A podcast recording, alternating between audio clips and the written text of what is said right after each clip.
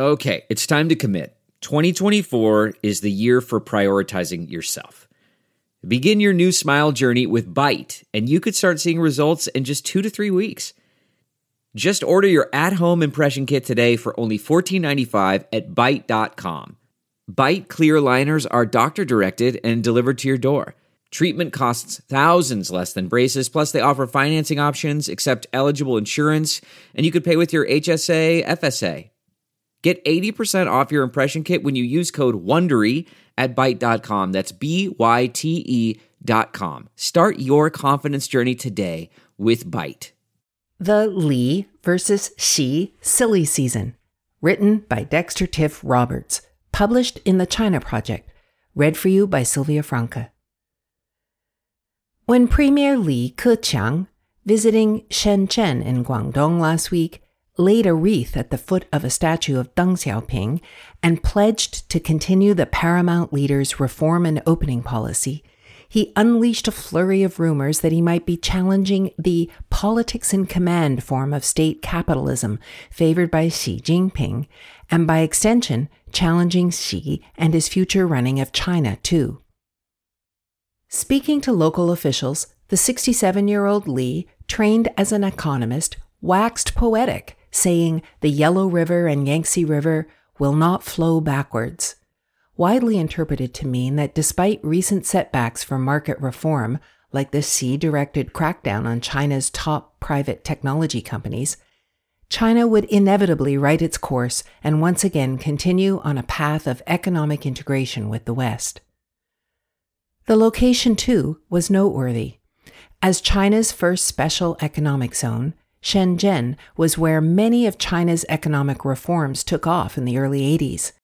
It was also where Deng himself traveled on his famed 1992 Southern tour, where he jump started market opening in the bad days of isolation for China after the Tiananmen Square massacre in June 1989, and when conservatives like Li Peng tried to push the country back towards a more planned system.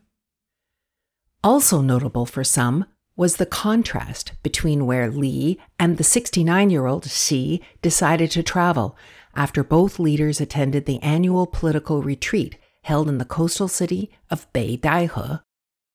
While Li was traveling in the south, Xi went to the northeastern province of Liaoning visited a revolutionary memorial to a key Communist Party battle against arch rival the Kuomintang in Jinzhou, and made some decidedly conservative remarks. We will never allow our socialist country to change its nature, nor will the people, Xi said on August 16th. China should strive for self reliance in science and technology, he said later, while visiting a local robot and automation company in the provincial capital of Shenyang. It is no coincidence that Xi went to Liaoning and Li to Guangdong. The two provinces represent different models of modernization. Northeastern China follows the Soviet style, dominated by SOEs and heavy industry. Shenzhen tries to copy the US model by relying on private firms, tweeted Henry Gao, a law professor at Singapore Management University. So, did we just witness the latest proof that Li is unhappy with China's economic direction under Xi and is willing to challenge him?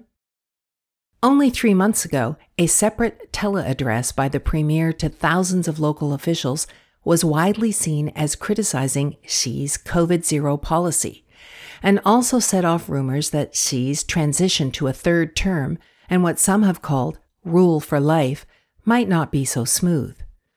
Adding some weight to the theory that the two leaders were locked in a battle for influence, after being widely shared on WeChat, the video of Li's Shenzhen speech was reportedly blocked and news of his speech banned.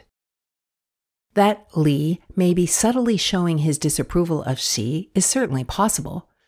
But as for the more fevered speculation that Li is actually trying to block Xi's continued leadership, forget about it. First of all, we earlier heard from the Premier himself that he will be stepping down after this year, so presumably he has given up on any possible ambition to reach the apex of power in China that he might once have had.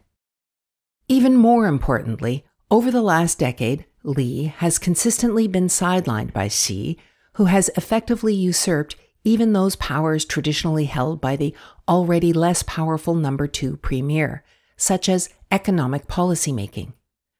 Li simply has shown himself incapable of mounting any challenge to the unquestionably very powerful Xi.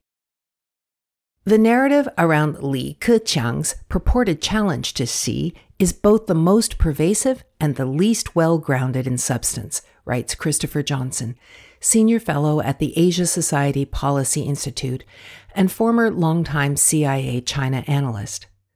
Li is also the feeblest premier in the CCP's history, and that is by Xi's design. Adam Ni, publisher and co founder of China Neican, tweets Li's trip to Shenzhen showed the actions and words of a man found wanting against greater forces and trying to leave his mark on the public memory. It is Li's way of saying that he tried but failed, and this is goodbye. Don't read the latest gossip about Li challenging Xi as anything more than gossip. Xi almost certainly will continue on to a third term, making history as the most powerful Chinese leader in generations. And if you've been put off by Xi's heavy handed approach to running the economy, well, get used to being uncomfortable for some time yet.